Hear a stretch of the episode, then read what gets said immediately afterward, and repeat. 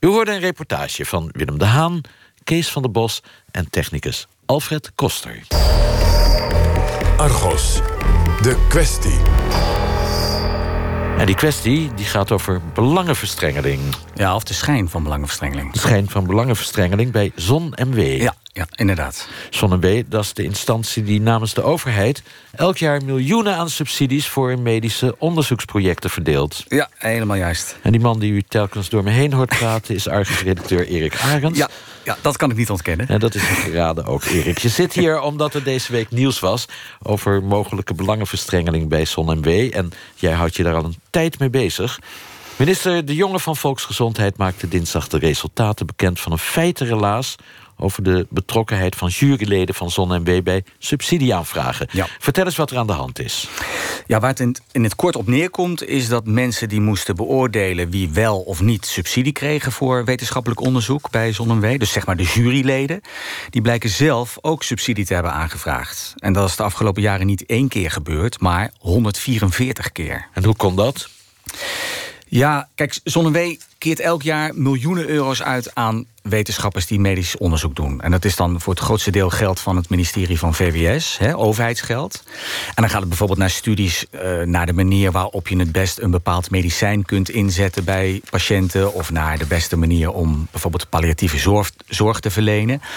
En um, nou ja, je kunt dus als wetenschapper voorstellen daarvoor insturen. En die worden dan beoordeeld door andere wetenschappers... die namens ZonMW in zo'n beoordelingscommissie zitten. Ja, en de beste voorstellen krijgen dan subsidie. Ja, en de rest die heeft pech en valt af. Nou ja, ja goed, dat klinkt eerlijk en overzichtelijk. Ja, maar om die verdeling van het geld een beetje eerlijk te laten verlopen... is het wel belangrijk dat je die degene die, die de aanvragen beoordelen... dat die niet op een of andere manier betrokken zijn bij zo'n aanvraag. Want dan kun je als buitenstaander denken... hé, hey, die doen aan vriendjespolitiek. Was er reden om bij ZonMW aan vriendjespolitiek te denken? Uh, misschien, misschien. Kijk, in dit feitenrelaas van... Uh, ZonMW, dus die de minister eh, De Jonge naar de Kamer heeft gestuurd. Uh, daarin is vastgesteld dat in de periode 2010 tot en met 2015 zeker 144 aanvragen zijn ingediend... waarbij de commissieleden zelf betrokken waren. En uh, uh, direct betrokken heet dat dan. En, en wat, bedoelen ze daarmee? Uh, dan is de aanvraag door hen zelf ingediend... of door, door hen zelf geschreven... of ze zijn mede-indienaar van die aanvraag. Aanleiding voor het onderzoek dat minister De Jonge nu naar de Kamer heeft gestuurd... is de uitzending die jij eind september over ZonMW maakte. Ja. Laten we dat nog even opdiepen. Waar ging Ja. dat over? Ja, ik heb, eh, ik heb er een samenvatting van gemaakt, zo'n 2,5 minuten of zo. Dus misschien moeten we daar zo dadelijk even naar gaan luisteren. Waar het op neerkomt, is dat een onderzoeker van het VU Medisch Centrum, eh, Paul Elbers heette hij, die had een aanvraag gedaan van eh, 500.000 euro voor een studievoorstel, voor een onderzoek naar antibiotica gebruik. Die aanvraag werd afgewezen. En toen hij dat hoorde, gebeurde er dit. Elbers baalt. Hij heeft bijna een jaar aan zijn voorstel gewerkt. Van projectidee tot subsidieaanvraag. Allemaal voor niks. Elbers onderzoek belandt in een la. Maar dan gebeurt er iets opmerkelijks. Op internet ziet hij een persbericht. Nou, ik weet nog wel uh, dat hij uh, op een gegeven moment belde. En dat hij zei: Goh, ik heb zoiets vreemds. Ik zie hier een persbericht. En dat uh, is van een van de mensen die mijn aanvraag heeft beoordeeld. En in dat persbericht staat dat zij een beurs heeft gekregen. in diezelfde ronde van aanvragen. Elbers leest dat een hoogleraar klinische farmacologie uit Nieuwegein. in dezelfde subsidieronde 246.000 euro heeft binnengehaald. Voor een onderzoek dat veel lijkt weg te hebben van Elbers eigen studie. Dus iemand die ons project of zijn project had beoordeeld, bleek zelf geld gekregen te hebben in diezelfde aanvraagronde van ZonMW. Dus dat was op zijn zacht gezegd was dat een beetje vreemd. Elbers vraagt zich af waarom deze aanvraag wel is gehonoreerd en die van hem niet. Hij tekent bezwaar aan. En dan komt de aap uit de mouw. ZonMW blijkt de gedragscode die gaat over belangenverstrengeling eigenhandig te hebben verruimd. Toen wij die code invoerden in 2010 hebben we besloten dat er een escape mogelijk moest zijn. Een, een uitzondering op de gedragscode. Daar hebben we destijds uh, bewust voor gekozen. En um, de uitzondering houdt in dat als een lid van de beoordelingscommissie bij één aanvraag is betrokken, deze de zaal dient te verlaten zodra de eigen aanvraag wordt besproken. Maar hij mag wel aanwezig zijn bij de vergaderingen over de andere aanvragen. Ik ging met de tekst van de bezwarencommissie naar Hans van den Heuvel. Nou, op de minuut af. Goedemorgen. Welkom. Van den Heuvel is emeritus hoogleraar bestuurskunde aan de Vrije Universiteit. En daar doet u nog altijd onderzoek naar corruptie, fraude en belangenverstrengeling. Dit is een uitvinding, een interpretatie van de gedragscode... die Kant nog wel raakt. Die is ook helemaal niet geoorloofd. Die is, ja, die is tegen de wet. Dit is illegaal, zou je kunnen zeggen. Je mag geen enkele betrokkenheid hebben bij, bij zo'n ronde van subsidietoekenningen. Dus laat, je mag al helemaal niet met een eigen aanvragen erin zitten. Dan ga je toch mee beoordelen, mee praten over die andere aanvragen. Dus dan beïnvloed je uiteindelijk de beoordeling van de commissie. Dus de stemming, de uitslag. Helemaal fout.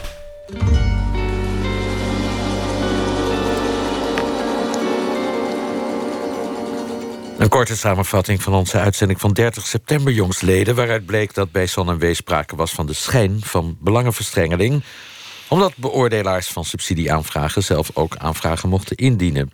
Nou, er is nu vastgesteld, Erik, dat dit 144 keer is gebeurd. Ja. Maar zegt dat eigenlijk wat? Want hoeveel aanvragen zijn er in die jaren in totaal ingediend? Eh, Tussen 2010 en 2015 zijn er ruim 9000 ingediend. 9700 om precies te zijn. Ja, dus 144 controversiële gevallen op de 9000. Ja. Ja, ik vind dat helemaal niet zoveel. Ja, nou ja, je kunt in ieder geval wel zeggen dat het geen incident was. Eh, en het was ook lucratief, want van die 144 aanvragen zijn er 72 daadwerkelijk gehonoreerd. Dat is dus de helft. Eh, je zou dus kunnen zeggen, je hebt een kans van 50% gehad als je dat eh, deed. Terwijl de gemiddelde kans op subsidie in dit soort competities... die ligt veel lager, 10 tot 15%. En om hoeveel subsidiegeld ging het in totaal? Bij die, bij die eh, 72 gehonoreerde aanvragen eh, gaat het om 25 miljoen euro. En dat is 3,5% van het, totaal, van het totaal, want het totaal was 710 miljoen euro. Dat is uitgekeerd. Dan denk ik weer, het valt niet goed te praten... maar 3,5 procent, dat is niet zo'n hoog percentage. Ja, maar als je weet dat het gewoon niet mag. Het mocht niet. Eh, Het is illegaal. Het is al jaren verboden. Kijk, de Algemene Wet Bestuursrecht zegt dat je bij dit soort subsidierondes... mag je gewoon niet in een beoordelingscommissie gaan zitten... als je zelf in diezelfde ronde ook subsidie probeert te krijgen. En die regel die geldt al sinds 2010. En ze hebben het dus sinds 2010 ook gewoon gedaan. En let op, daarnaast zijn er dus ook nog de aanvragen... eh, waarbij de beoordelaars indirect betrokken waren. Bijvoorbeeld omdat, de omdat ze eh, col- collega's of naaste familieleden van de aanvragers waren... En dat mag eigenlijk ook, ook niet. En als je dan alles, daar bij elkaar, alles dat bij elkaar gaat optellen... dan, dan krijg je eh, nou, 144 aanvragen van directe betrokkenheid... plus nog eens 1063 aanvragen met indirecte betrokkenheid. Alles bij elkaar gaat het dan om geld... eh, zo'n 150 miljoen euro. En als je dat afzet tegen die 710 miljoen euro... dan zit je dus op ongeveer een vijfde, hè, 22 procent. Ja, dat tikt aan. Ja. In de studio van Omroep West zit hoogleraar staats- en bestuursrecht in Leiden... Wim Voermans. Goedemiddag. Goedemiddag. U eh, werkte ook aan vorige uitzendingen van Argos hierover mee... en zei toen al dat die betrokkenheid van commissieleden... bij subsidieaanvragen u te ver ging.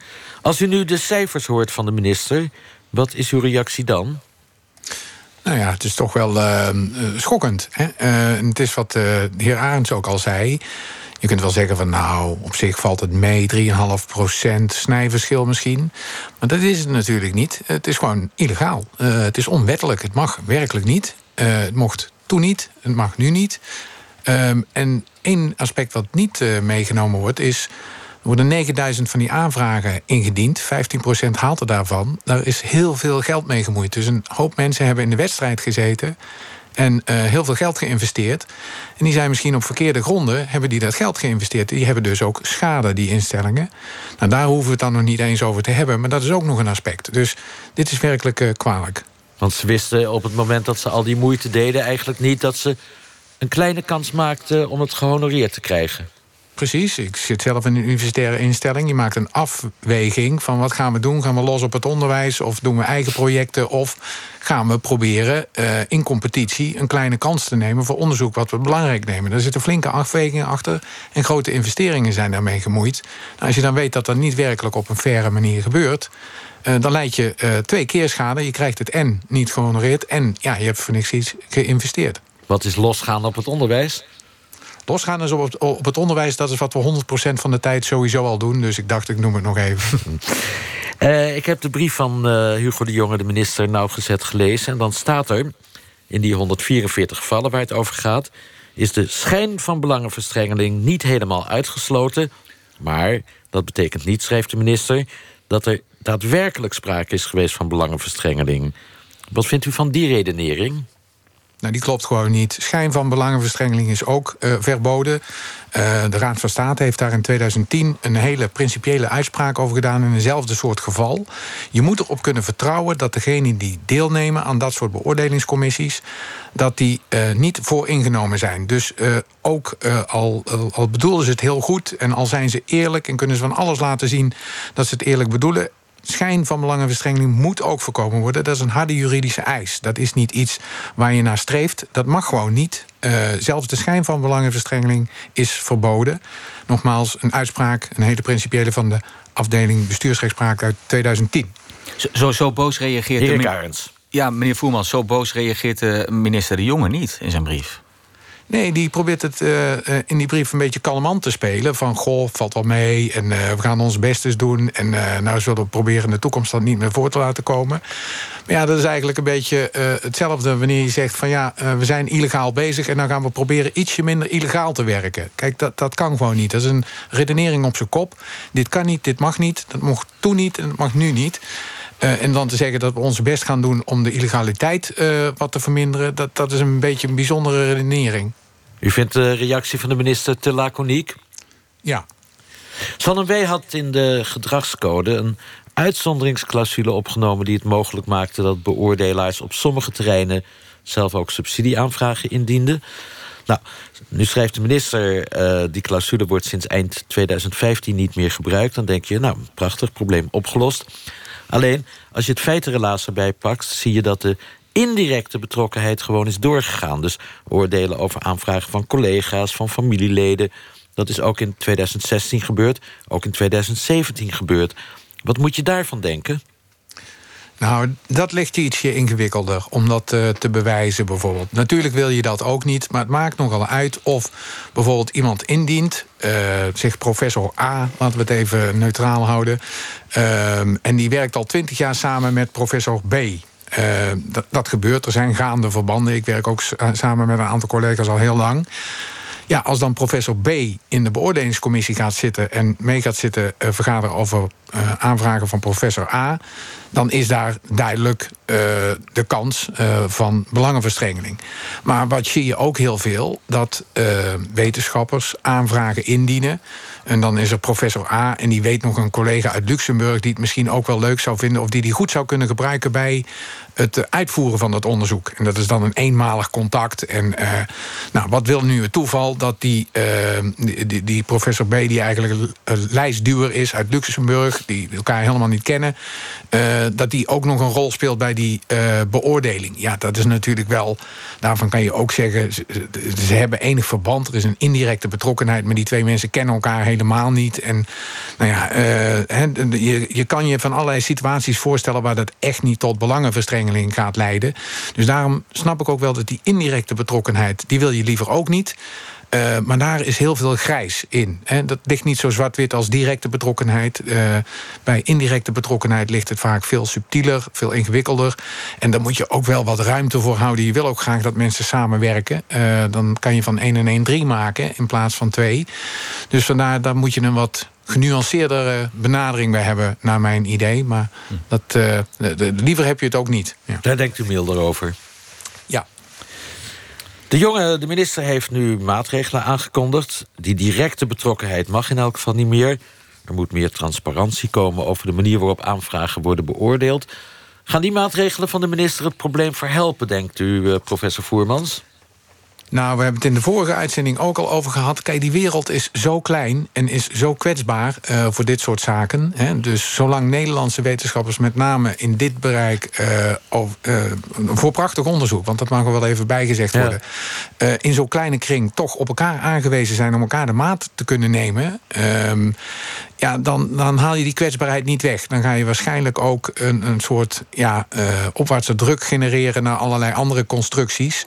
Uh, die je misschien ook niet wil. En dan zitten we hier over drie jaar weer over iets uh, te spreken. We hebben al eerder gezegd, dat systeem zou je eens naar willen kijken. Misschien dat je iets meer met lotingen wil gaan werken of met, met reeksen. Maar dat beoordelen van elkaars aanvragen blijft kwetsbaar. Wat je ook zou kunnen doen is echt wat ze in andere landen doen. Daar hebben we het toen ook over gehad in de vorige uitzending. Buitenlandse experts erbij vragen. Hè? En dan maar in één keer uh, een heleboel van die aanvragen in één dag erdoor doen, doorjassen als het ware, met een kring van buitenlandse experts, dan heb je in ieder geval die onafhankelijkheid gegarandeerd waarschijnlijk. Op een manier die ook goed uit te leggen is aan degene waarvoor het allemaal is bedoeld. Want dit is belastinggeld. hier zijn een aantal mensen die jaren aanvragen hebben geschreven. En dat wil je toch zo ver en open en eerlijk mogelijk voor doen. Kunnen die mensen die ja, heel veel tijd en energie hebben gestopt... in het schrijven van een aanvraag... die uiteindelijk ja, door dat ons kent ons wereldje niet is gehonoreerd... daar nog stappen tegen ondernemen? Wat je in ieder geval niet meer kan doen, is bezwaar maken tegen een. Uh, je hebt het geld niet gehad, je maakt bezwaar, daar krijg je maar een aantal weken voor om binnen een termijn bezwaar te maken. En dan kan je nog naar de bestuursrechter. Die weg is inmiddels afgesloten. Gedane zaken nemen wat dat betreft geen keer. Maar wat nog wel mogelijk zou zijn, uh, ik, ik weet niet uh, of dat gaat gebeuren. Maar er zijn dus mensen die hebben schade. geleden hiervan. instituten op de lijn die ik wel zei, die hebben erin geïnvesteerd. Uh, die hebben die investering niet teruggezien. Uh, die zouden kunnen zeggen: ja, luister eens even, hier is echt iets misgegaan. Dit is onrechtmatig. Ik ga naar de burgerlijke rechter en ik claim dat ik schade heb gehad van deze illegale werkwijze. Nou, dat is iets wat je ook niet uh, wil. Maar dat zou nog een mogelijkheid zijn voor de uiterst gecommitteerde en gemotiveerde om dat te doen. Maar heel veel kans heb je niet. Dat moet ik er ook wel bij zeggen. Mag ik u bedanken, opnieuw bedanken voor dit commentaar op de zon- en wee-affaire professor Wim Voermans. Graag gedaan. En ook van harte bedankt voor je komst naar de studio. Collega Erik Arends. Graag gedaan. En dit was Argos. Uh, wilt u de uitzending nog terug horen? Dat kan allemaal op onze site. Daar vindt u ook onze nieuwsbrief, podcast... en alle andere manieren om Argos te volgen. Straks Afrotros met Radar. Ik wens u een goed weekend.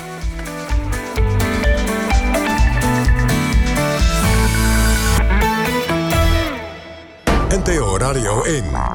Het is de trektijd van de houtsnip. Maar echt opletten, dat lijken die vogels niet te doen... in ons land vol ramen. Daar gaat hij. Trek, zie je dat? Nou, dan zie je hem niet meer. We laten een opgeknapte houtsnip vrij uit de opvang. Nou, het is te hopen dat hij nu uh, verder nergens meer tegenaan vliegt. Verder in Vroege Vogels een doorbraak in het opwekken van waterstof als energiebron. We gaan wandelen met Neskio. En het is weer rauwse geblazen voor de wilde zwijnen op de Veluwe. Die mannetjes die kunnen vechten, joh.